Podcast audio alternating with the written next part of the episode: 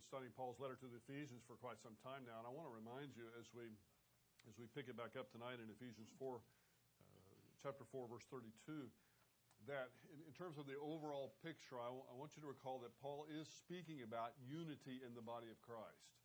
The book of Ephesians is more is more about unity within the entire body. We, when we get to the pastoral epistles, Paul is making some specific prescriptions with regard to the local church.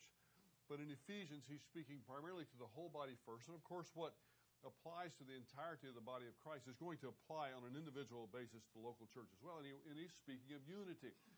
Um, and unity is an extremely important topic. But when we get down to chapter 4, verse 32, this is just one, one sliver of that, which it, uh, of, of that which it takes to have unity within the body of Christ. And it's this concept of forgiveness. And we've been speaking about it for some time. It's my opinion and it's, it's a very strongly held opinion that this idea of Christians forgiving one another, or the lack of forgiveness between Christians, which is unfortunately most often the case, can very well be a critical linchpin in our spiritual lives. The failure to forgive others when they have wronged us, and I'm talking about really have wronged us, not just a perceived wrong, but when they have really wronged us, is a spiritual minefield. And while we, we may think that we're doing really, really well, we, others may tell us that we're doing really, really well with, with regard to our spiritual life. But if we fail in this particular area, it's going to be disaster. It'll have disastrous results with regard to our lives before God. This this thing we call the Christian walk, and we will be just as dead as a tree in the desert with regard to our walk with Christ. So in Ephesians chapter four, Paul brings up some of the things that, that it takes to walk in holiness with God. And remember, the reason we walk in holiness with God in the context of Ephesians is so that we'll have unity within the overall body of Christ. Now, there's a there's a, an interesting paradox sometimes that I think all Christians go through. Certainly, pastors go through it as well, and that's when we decide what to teach to a particular audience. What does that, that what does that particular group need the most? And it's, it's always a bit confusing as to why we spend a lot of time in Christianity speaking to believers on the subject that theologians call soteriology. You would, you would think that soteriology, which means salvation, you'd think soteriology would be taught to non believers. But why do we spend so much time speaking about soteriology to believers? Now, soteriology is a hundred dollar theological word, but really what it comes from a Greek word soteria. You see it in the English word S O T E R. A lot of times, what we do in theology is the same thing they do in biology. Sometimes we'll take a Greek word, put an ology on the end of it, and make it a real technical term. But soteriology means the study of salvation. And we, we might ask ourselves, why do we spend so much time as believers studying salvation? You'd think it'd be redundant, wouldn't you? But it's not. That would be an unfortunate thought if that's what we had. Because a thorough understanding, I'm not talking about a casual understanding. I think this is one of the problems with the church today, and I'm talking about the church worldwide.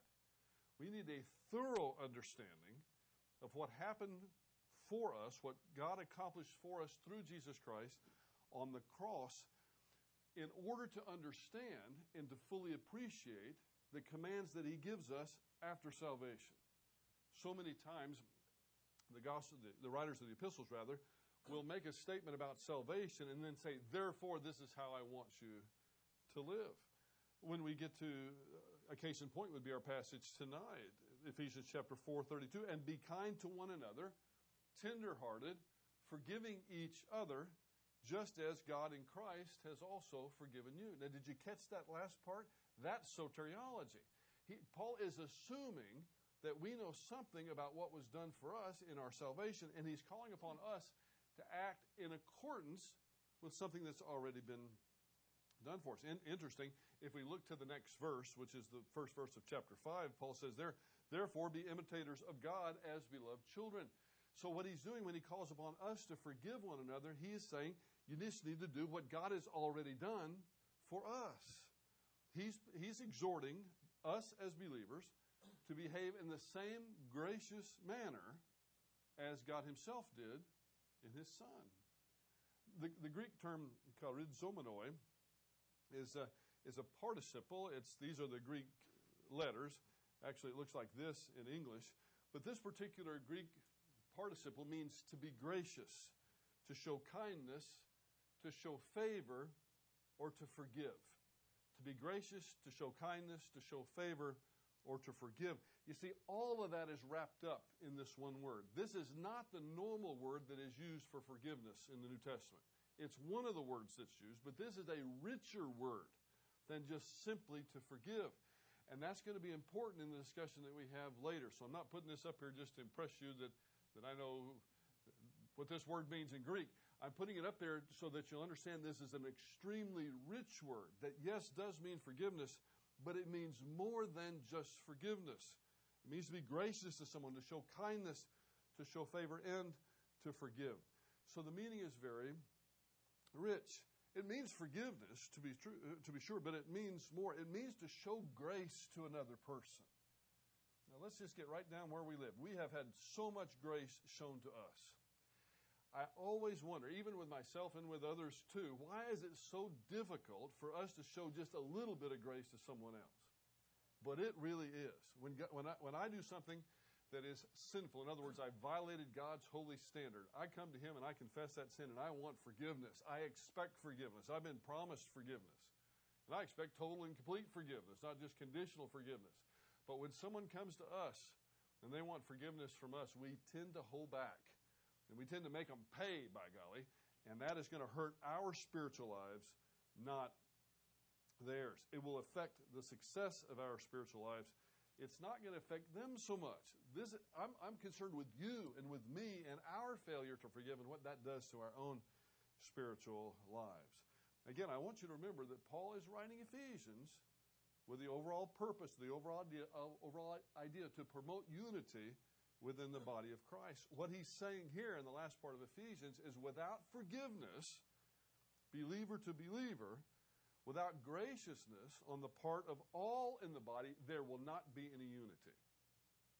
As they used to say, period, over and out. There will not be any unity without forgiveness. Now, if that's true in the body of Christ, and it is, it's not that hard to make the applicational jump to something like marriage. If there's no forgiveness in marriage, you can forget. You can absolutely forget having a successful marriage because you have two people with two old sin natures that are living under one roof, and there are going to be conflicts. They're not just going to be perceived wrongs, there will be real wrongs. It happens even in the best of marriages. So, without the, the concept of forgiveness, not only will the church have a complete lack of unity, but marriages will have a lack of unity as well. I want to point out one bit of grammar, if you'll allow me, that will aid, I think, in the presentation of this material tonight. Look again back at verse 32. And be kind to one another, tenderhearted, forgiving each other, just as God in Christ also has forgiven you. This word charizomenoi, charizomenoi is, this, is the phrase that's translated forgiving one another. Now, the interesting thing here is, and hang in there with me, this is a, a present participle. The main thing you need to work, remember there is the term present. This is a present participle indicating that we have an ongoing responsibility to do this. That's the significance of that participle here.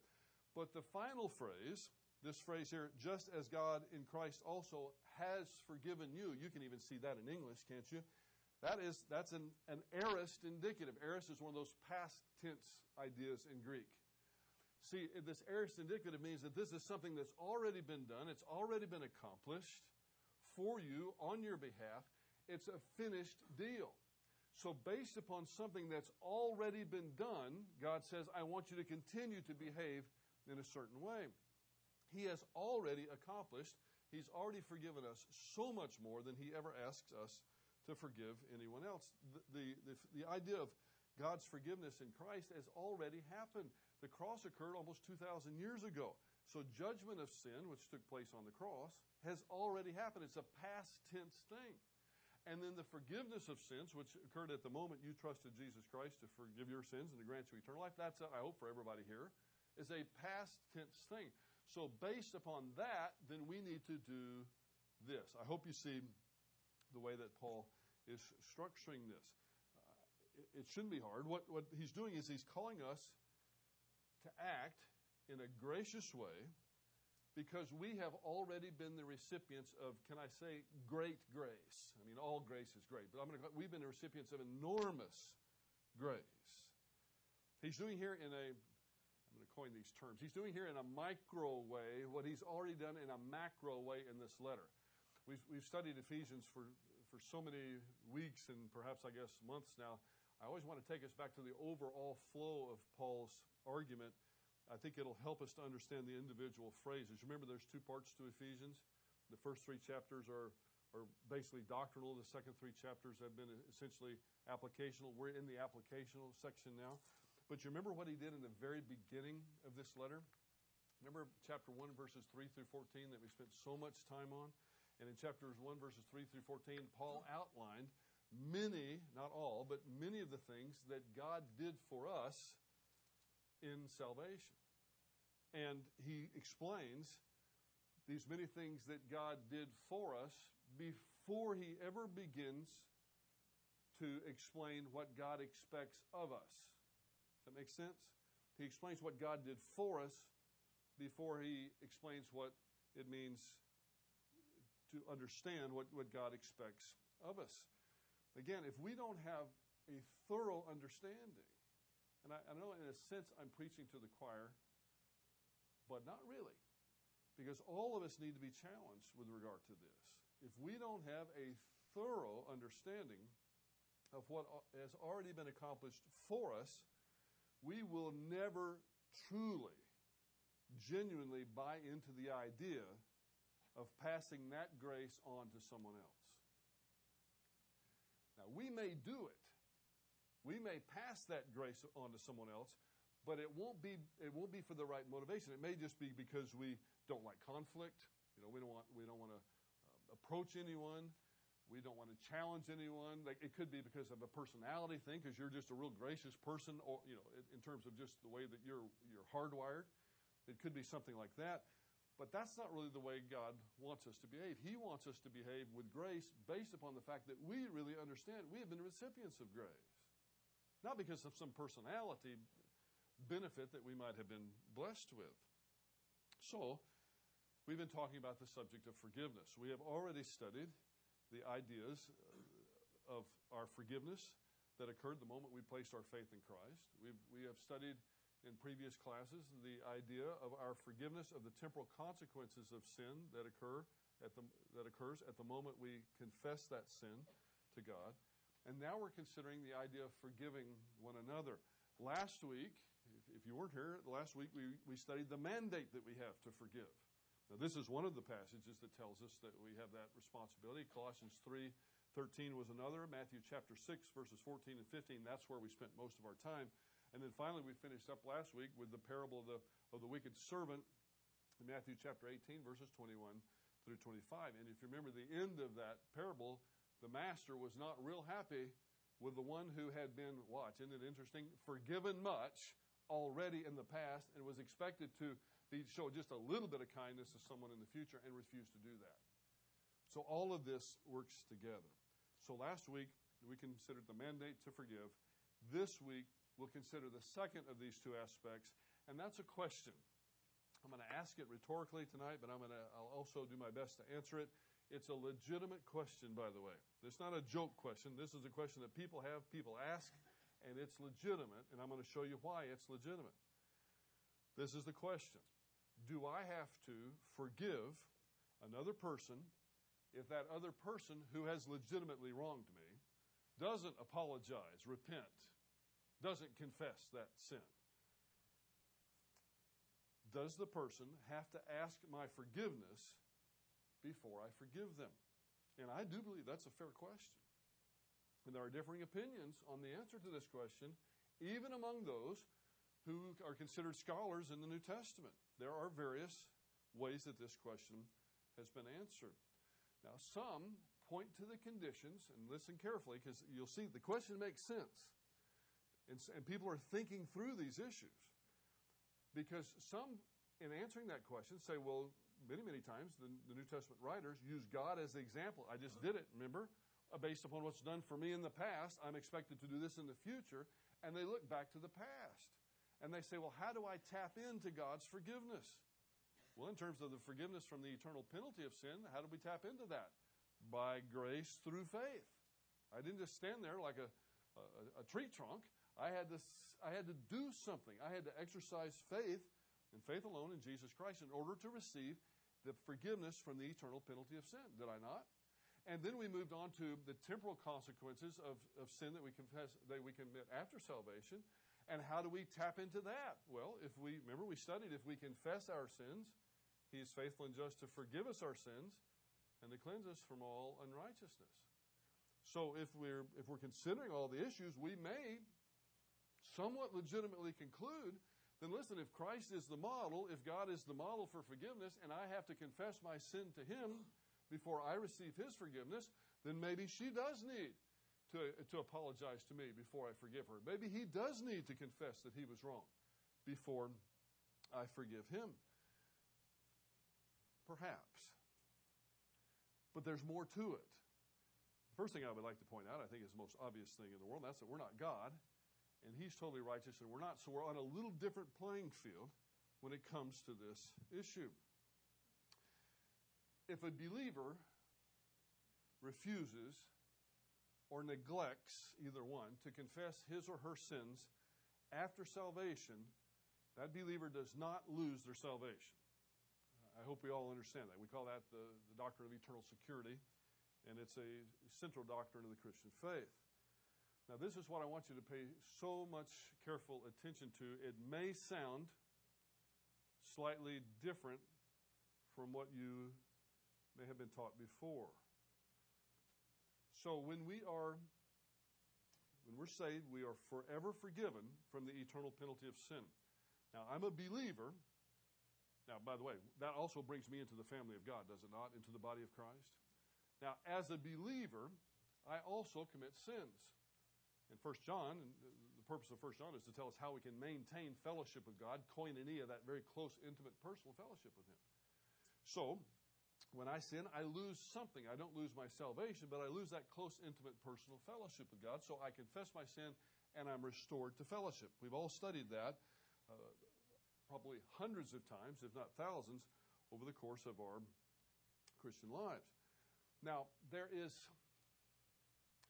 as someone who is a, is, is a member of the body of Christ, I want you to listen so carefully this because this will help us to understand the concept of forgiveness later, believer to believer.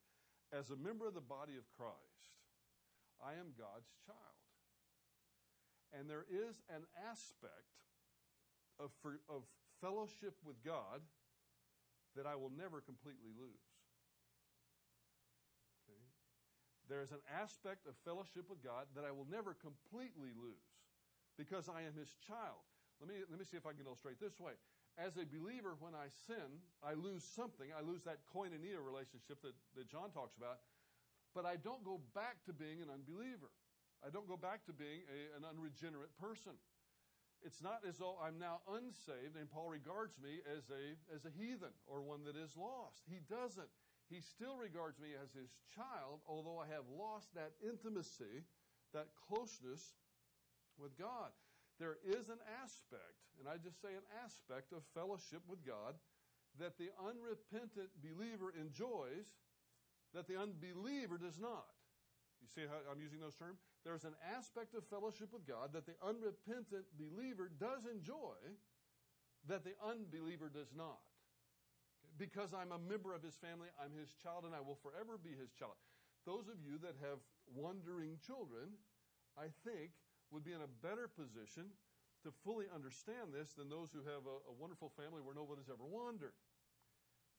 You see, because even if you've had a child, and I know some, some in this room do, so I'm, I'm not in, any way uh, trying to be insensitive, but I know some have, have kids that they haven't spoken to in a decade or more. Matter of fact, there are many people in our church that are in that situation. But even though you may not have spoken to that child in a decade or more, deep down in the pit of your soul, in the deep recesses of your soul, you realize that's still your child. Now, you can write them out of your will, you can write them out of your life and say, they're not my child anymore, but they are your child.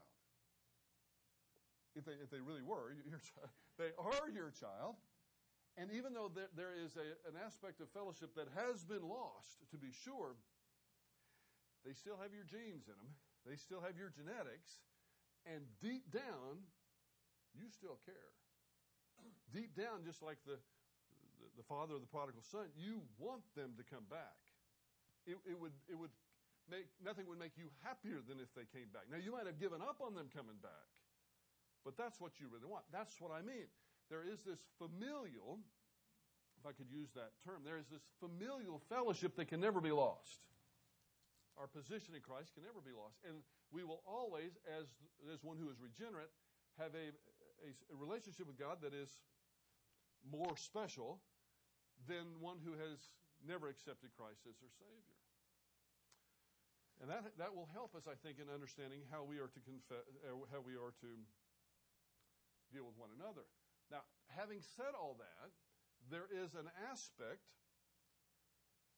to, to fellowship that the unrepentant believer now will never fully enjoy. That the unrepentant believer will never fully enjoy the relationship with their Creator that they were designed to have. You see, they'll have something, but they won't have all that they were designed to have. They'll never enjoy the full benefit that was designed to be theirs. Now, the repentant believer, the repentant believer who confesses his post salvation sins and grows in grace will enjoy the intimacy with God for which he's created. Let me see if I can put it another way. There are temporal consequences to post salvation sinning. Losing your salvation is not one of them, but there are temporal consequences to post salvation sinning. One can be forgiven from the eternal penalty of sin and still suffer the temporal consequences of sin. I think we can all identify with that. No, no need to amen that, or we're not going to give any personal testimonies, but I think all of us could say that after salvation, we made some decisions that we, uh, to be politically correct, we made decisions that we now regret. Actually, to be biblically correct, we have sinned after salvation. And all of us have suffered the consequences of those sins after salvation. But none of us have lost our salvation after we have sinned. Now, with that introduction, let's turn to a passage that we haven't studied in quite some time that, that will be germane to our discussion tonight, and that's Acts, I'm sorry, Luke chapter 17. Luke chapter 17. This is Jesus speaking to his disciples about this subject. the whole of Scripture is the Word of God, but it's always um, it's always kind of fun to see exactly what Jesus would say about a specific topic, and let's see what he said himself personally. Chapter 17, verse 1, he said to his disciples, It is inevitable that stumbling blocks should come, but woe to him through whom they come. So don't be, don't be a troublemaker within the body of Christ. It would be better for him if a millstone were hung around his neck and he were thrown into the sea, then he should cause one of these little ones to stumble. Now that's that is uh, primarily speaking about those who abuse children. It's, God does not play that game. He doesn't play the game of people who abuse children, and he doesn't.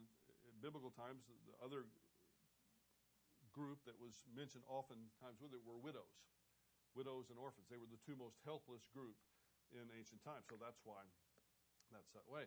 Now look at verse 3. Be on your guard. If your brother sins, rebuke him, and if he repents, forgive him. Now, in the context, we'll see in a second, the sinning is against you. Now, uh, David said, of course, against thee and thee only have I sinned. Well, obviously, he's, he's speaking about a, a, a, the ultimate holiness of God. Certainly, he sinned against Bathsheba. Certainly, he sinned against Uriah the Hittite. He murdered him or had him murdered. But ultimately, the sin is against God. But in this context, this is one believer in context doing something that's offensive to another believer. Again, not a perceived offense. This is a real offense. Be on your guard. If your brother sins, rebuke him. And if he repents, forgive him. And the reason we know that's something against you because if, if you if I if you come to me and say, listen, I really messed up yesterday. I did something to really offend my wife. And I say, no problem, you're forgiven. Um, your wife may say, hold, hold on just a minute. I think I should be in this equation somewhere. You see? Now, God could do that, but we can't. Do you see? God can do that, but we can't. That's why when Jesus says he has the power to forgive sins, he's claiming a divine prerogative and the prerogative that he's God. Be on your guard. If your brother sins, rebuke him, and if he repents, forgive him. And if he sins against you seven times a day and return and returns to you, or repents seven times a day, saying, I repent, forgive him. And this looks a whole lot like there's a condition here to the forgiveness. Verse 3, which reads, Be on your guard. If your brother sins, rebuke him, and if he repents, forgive him. This is a conditional sentence, a lot like 1 John 1 9. There's some dissimilarities there too, but remember that? If we confess, then we'll then he'll forgive. And this is very, very similar. If A, in 1 John 1 9, if if A occurs, then B is going to happen. Here it is slightly different, and I want you to notice the difference. And the difference is because of the referent. The first conditional clause, 1 John 1 9, God is the one that's going to do the action. What he, he is faithful and he's going to do exactly what he's always promised to do. With us, it's a little different. So this would this would be broken down something like this. If one does A, the other party has the responsibility to do B. So if someone's wronged you and they come and they repent, that's the first part of the conditional, then you have the responsibility to forgive them. You see how, how Jesus is outlining this. Now, if it was God, he could say, if this happens, then this is going to happen. But with us, who knows? Much of the time we don't. I wish it was that, that uh, certain. I wish for me it was that certain, that I would be able to forgive like that. To put this passage in context, because again, don't forget verse 4. If he sins against you seven times a day. Now, the words, the seven times a day is a, is a in the Hebrew mindset, this is the Greek text, but the Hebrew mindset is a, is term for completeness. In other words, this is the one on number eight, you don't have to do it anymore. This is an idea that, like in Matthew 18, there's a complete uh, completeness with regard to this number. If he sins against you seven times a day and returns to you seven times, saying, I repent, forgive him. So the condition seems to be this someone has wronged you. It's a real wrong, not a perceived wrong. The reason I keep saying that is so many times we just perceive other people have wronged us and they haven't really wronged us at all. You know, we just we have just blown something out of proportion, or we've uh, we've taken something in the wrong way that they had no uh, no intent to ever hurt us at all. But we're talking about something that is a, a real wrong. The Jews had their own attitude about something like this. If they, they felt like if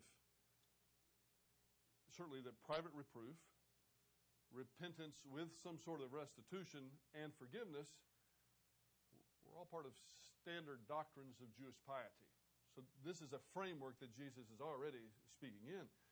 That's not exactly the same as what he's saying because there's no repentance with the restitution in Jesus' comments, but private reproof, repentance, and forgiveness were standard aspects of Jewish piety. Now, here's the thing the rabbis doubted the genuineness of one's repentance if the event continued to happen. But like these Jews often did, the scribes often did, because they had legal minds, what Jesus, is, what Jesus does is he comes right back at them and offers them a theoretical case. If a person does genuinely repent repeatedly, then you must forgive that person repeatedly. See, that's the difference in what the Jewish mindset of the day was and what Jesus is teaching here. So there's no limit. You have to continue to forgive. The, the Greek term here, which, which is used in verse 3, be on your guard. If your brother sins, rebuke him. Rebuke him. This is the term epitimao, which means to rebuke, to reprove, to censure, to speak seriously, or to warn in order to prevent an action or to bring a particular action to an end. It's that last meaning that is in the context here.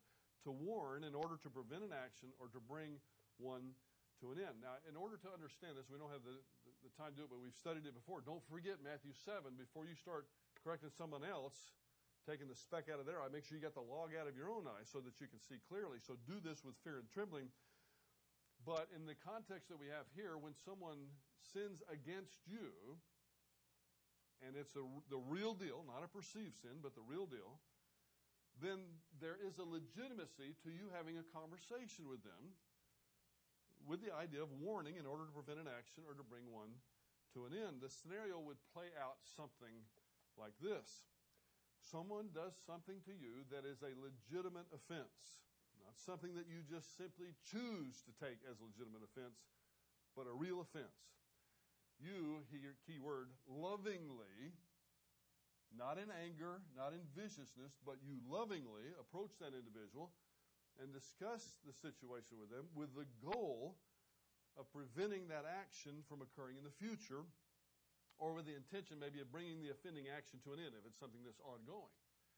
So you have a loving conversation with the person. Yes, it's a confrontation, but you can have loving confrontations with people.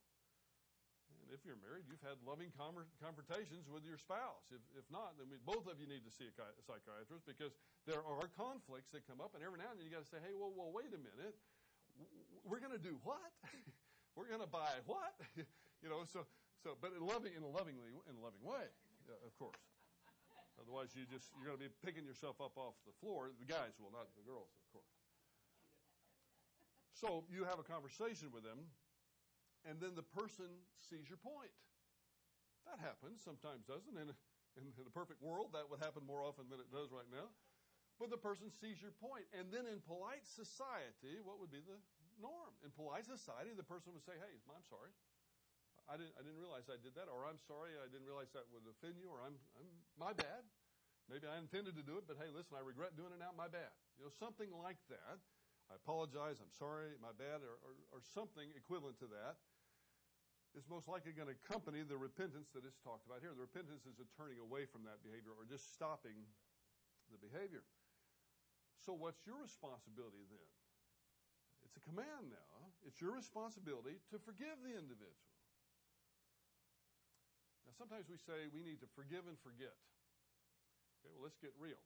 The way the brain works, it doesn't necessarily mean you can erase it from your memory. Now, in some of the movies, maybe you can attach something there and all the memory is gone. But in real life, it doesn't work that way. And it doesn't work that way with God either, by the way. God is omniscient. He doesn't ever forget anything. matter of fact, he never learned anything. He, doesn't forget anything. He's always known everything and always will know everything. So when we, when we speak about forgetting, it, it, it doesn't mean that we just, there's no cognition of it anymore. It means that the issue is not acted upon anymore. Either by overt action or in our thought lives. You know what I mean? Sometimes we might pretend to be nice, but deep down in our soul, we still harbor resentment. That's not what this passage is all about. So, we could say, since we've used the Father's forgiveness of us as the norm, since we certainly have a clear teaching here that it does seem like if A, then the responsibility is to do B. If they confess and repent, then we have the responsibility to forgive. You can see why someone would say, well, listen, they haven't, they haven't even admitted to me that they did anything wrong. I'm not going to forgive them. Now, just say that, not now, but just say it in front of the mirror tonight and see if you can say that and still stay in fellowship with God. You can't because you're angry when you do it. So, certainly it's the norm. Certainly that's what we would like, that's what we would expect, and I think that's what Jesus is talking about in Luke 17. He's talking about the norm. Typically, in normal civil human interaction, when one wrongs another person, there is some form of apology. It may be formal or it may be informal based upon how well you know the person. You know, people I know really, really well, they don't even have to say I'm sorry, but I know they mean it just by a look or a tap or buying lunch or whatever it may end up being. You can tell that's their way of apologizing. You've known them so long, they don't even have to say it. But typically, people are going to say something. Some, some people apologize by cracking a joke. And you know, okay, that's the tension's over, and that, that's their way of, of coming back. So it may be formal or informal based upon the level of familiarity between the individuals, but typically there is some acknowledgement of the wrongdoing. And there's also hopefully, some acknowledgement on the part of the offender here, and we're talking about something that is 100% wrong to 0% wrong, which is not usually the case. But in this example, there's some acknowledgement, there's some indication on the part of the one who's done the offending that, listen, okay, yeah, I, I see your point. We're not going to go down that road anymore. I, I appreciate you pointing that out to me. Okay, but you're all thinking about this. At least, at least I've thought about it a lot. It's happened to me. There are other occasions when the person who has wronged you does not in any way acknowledge the wrong. In fact, they don't in any way think they did anything to wrong you. As a matter of fact, they think you owe them an apology. You know what I mean? You've been in that situation before. There's no apology, there's no repentance. And in a lot of cases, they think that you owe them one, they don't owe you anything. All right, now what do we do? Now what do we do? If you're wise, if you're spiritually wise, you're going to forgive them and you're going to move on. And by moving on, I mean putting the situation behind you. Passage we studied last week, Matthew chapter 6, verses 14 and 15, didn't say anything about a condition for forgiving one another. Just said if we don't, he's not going to because I hope you I hope you've put two and two together here because the failure to forgive is in itself a sin. You see? So if we confess everything else but we don't forget we don't confess that and we keep on with that attitude, then we're going to be walk, walking in constant carnality ourselves. It's in our best interest to forgive. Now, a lot of times we don't want to do it. We want to hold on to the anger. We want to hold on to the bitterness. I don't know why. But there's something about the human condition where we, we kind of enjoy being bitter sometimes about certain things. We don't want it long term, but just a little bit of bitterness. Just let me stay mad for a little while. That's what we'd really like to do. And God says, no, put it behind you. It's in your best interest to do so. Because to, to maintain an unforgiving spirit is just harming you. It's not harming the other person. You want to harm the other person, they don't care. They're waiting for you to apologize to them. To maintain the unforgiving spirit is just going to hurt you, and it gives the enemy a constant opening for attack while doing nothing for your own spiritual life. It's a pitfall. You'll find yourself consistently out of fellowship with God. And one day, one day you're going to wake up and it's going to hit you like a brick falling upon your head that actually that person got to you twice. Once when they wronged you, assuming that it was a legitimate wrong, once when they wronged you, and now they got you a second time because you're still out of fellowship because of what they did, but this time it's not their fault. It's your fault. It's my fault for, for hanging on to it and not forgiving them. This time, their action kept us out of fellowship by our choice, not by their choice. And life's too short for that. Who thinks they have enough time to spend a lot of time in bitterness? I don't. Life is too short to spend time in bitterness. Now, having said all that, we have to note that forgiveness does not mean that we're obligated to continue to put ourselves in a position to be hurt, cheated, or abused. If your business partner cheats you,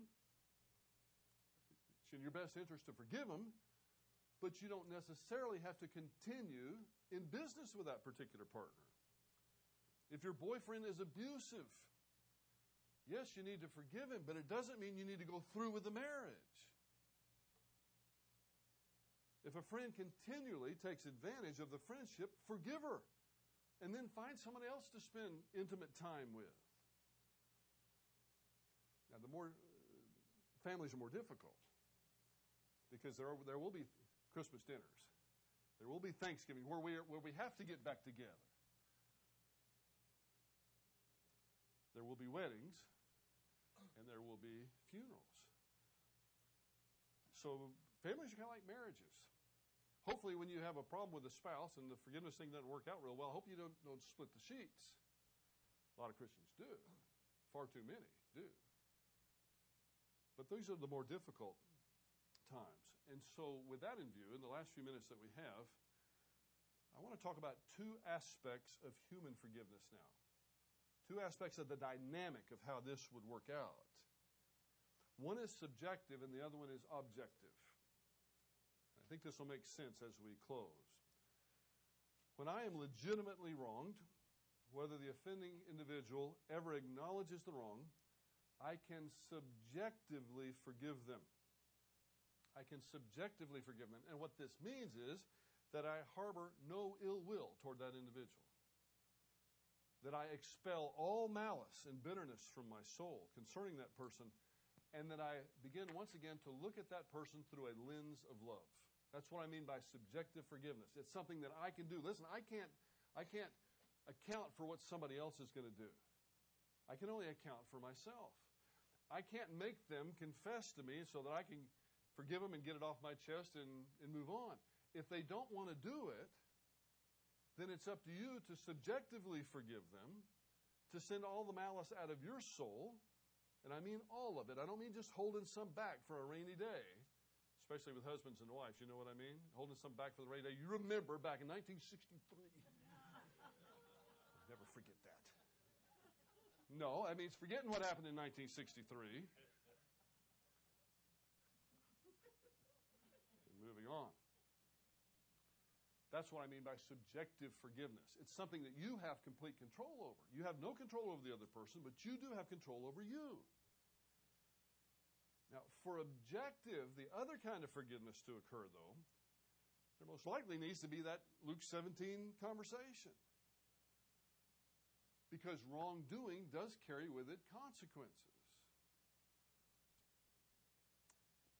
Suppose I go on vacation and I give my neighbor, who's, let's just say for this illustration, he's a Christian, I give my neighbor the key to my house.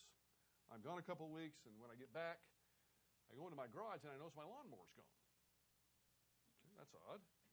So I came and they just stole my lawnmower. I thought they steal some other things, but this has happened to me. Not from my neighbor, but I have had my lawnmower stolen enough, stolen enough times, it's aggravating. so I go in there, my lawnmower's gone. I need to cut my yard. I look outside, and the neighbor who I loaned my key to is out there cutting his grass with a lawnmower that looks like, a lot like mine. Same model, same tape on the gear shift. And it's just like, wait a minute. I'm a little suspicious, but because we're friends, I'm thinking, no way he stole my lawnmower. Maybe he just borrowed it and forgot to bring it back. And this afternoon, when he sees my yard and he's cut, he'll bring it back and I'll, I'll be fine. Well, he never brings it back. That's odd. I wasn't sure that he stole it, but it looks like, to me, it looks like he did. Next summer, I go on vacation again. So, because I'm a trusting fellow, the guy's a friend of mine, I give my key to him again. And I say, Well, I'll be back. Could you watch my house for me? Oh, sure, no problem. I come back, and then when I go into my garage the next time, my power washer's gone. I'm thinking, oh, this is odd. Two vacations, two things out of my garage. and I look outside the next Saturday morning, and here's my neighbor washing his driveway down with a power washer. Looks almost exactly like mine. Okay. So I said, well. I, tell my wife, I said, I, I got to go talk to him. This is odd. This, this is, I mean, in order to, for us to have some kind of relationship here, I gotta, I gotta find this out. So I go say, hey, listen, um, I just, no offense, you know, I don't mean any offense by this at all, and I hope you don't take this in the wrong way, but, but you know, I am missing a lawnmower and a power washer, and, and I notice you got a lawnmower and a power washer, and that lawnmower looks a whole lot like mine, especially because of the tape that I put around the, the gear shift there, and, and I just wondered, did you forget to, did you maybe borrow them by accident, forget to bring them back? No, I did not. Those are mine. They're not yours. Oh, okay. Well, I know good and well they're mine because they had markings that were mine. So, what am I supposed to do? Well, fool me once. Okay, but fool me twice, and, well, all right. So I forgive him. And what that means is I set aside all malice. I mean, it's not like something you call the police about, you know. I mean, I'm, I'm going to set aside all malice from my soul. I'm going to look at him through a lens of love. But then the next year when I go on vacation, I'm probably going to ask the neighbor on the other side to take a look at the house instead of that particular one. And then finally, the, the fellow maybe sees the light. Maybe he hears a sermon at church on thou shalt not steal, and he comes to me and says, Hey, listen, I got to tell you something you know, the last couple years when I watched your house, um, I did take your lawnmower. And I did take your power washer. And I'm sorry about that. Let me, let me give them back to you now. Okay, well, that's cool. Of course, I already bought another lawnmower and power washer, so I don't need two, but I appreciate you giving that back to me. I appreciate you coming, being, being up front with me about that. But when next summer comes around, the fourth summer, I'm probably still going to get the other neighbor to watch my house. Because there, there has been a level of trust that's been broken that's going to carry with it certain consequences. It doesn't mean I don't wave at him in the morning, hey, Bob, how you doing? Good to see you. Have a great day at work. And doesn't mean when we come home in the evening, we say, hey, great day, you know. You coming over for the barbecue? Yeah, I'm, yeah, sure, I'll be over for the barbecue. But I'm not going to put him in a position to do the same thing over and over. Apparently, has some problem with kleptomaniac. And you don't put a, a kleptomaniac, kleptomania, you don't put a kleptomaniac um, in charge of a bank vault. In fact, think about it, it wouldn't be a gracious thing to do, would it? No, it wouldn't. It would be like it would be like having someone who's an alcoholic work at a liquor store, or someone who is is hooked on prescription drugs function as a pharmacist. You actually want to take them out of that. So it'd be more gracious not to give them the key. But the point is, there are consequences. The relationship has been somewhat changed, changed, although I can still enjoy a certain amount of fellowship with them. We're out of time tonight, but let me just close up with this. So, the, the point being, as far as it is under my control, there's a command that God has given us to live at peace with all men, as far as it is under my control. I can't control somebody else. I can't control the objective part so much. That takes them coming up and, and repenting and saying they're sorry. I can't control that. But I can control the subjective part. And with the subjective part, I can still move on with my spiritual life remember, that means expelling all malice, all bitterness, not just some, and looking at that person through a lens of love. Hebrews chapter 12, verses 14 and 15 read this way, and I'll close with this. The writer to the Hebrews says, Pursue peace with all men. Did you hear that? Pursue peace with all men. That includes people who have wronged us. Pursue peace with all men and the sanctification without which no one will see the Lord. See to it that no one comes up short of the grace of God, that no root of bitterness springing up causes trouble, and, may, and many are defiled by it. Pursue peace. It's not a passive word. This is a very active word. It means to do just that. It means to pursue something, to seek something, to run after something, to chase after something. This is a lion chasing down a gazelle. That, that's the same word. Dioko, it means, it means to pursue with everything that you've got. This should be a priority that we have in our life. To pursue peace. The lack of hostility, the Greek term irene.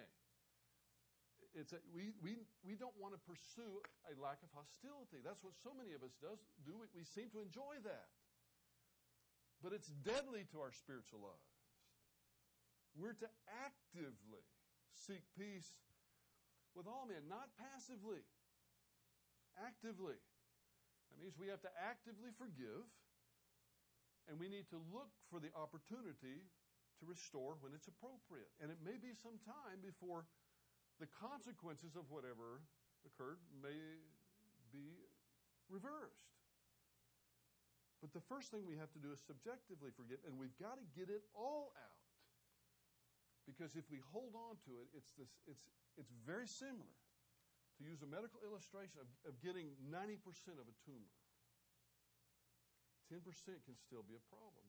When, when physicians get 90% of a tumor, ordinarily, now I'm not an oncologist, but I, I know some, but ordinarily they will prescribe treatment for the other 10% to make sure that it doesn't end up becoming a, a problem. You got to get it all out because if it's not all out, then it metastasizes to the rest of your soul, and your spiritual life is dead in the water. The Bible tells us that we love because He first loved us. It also tells us that we have the responsibility to act graciously toward others because we have been the recipients of great grace ourselves. Well, next week when we reconvene, we'll be on into Ephesians chapter 5. Heavenly Father, we thank you for the last few weeks that we've been able to, to discuss this extremely challenging topic. Help us to remember all that's been done for us in the past with regard to forgiveness, the great grace that you've shown us. And when it comes time for us to show another, even just a little bit of mercy through your Holy Spirit, I pray that you'd help us, motivate us to, to act consistently with who we are in Christ and with what has already been done for us. We know this is challenging. Uh, there wouldn't be so much written about it in the New Testament if it wasn't but help us to forgive one another as we have been forgiven. And we'll ask it in Jesus' name.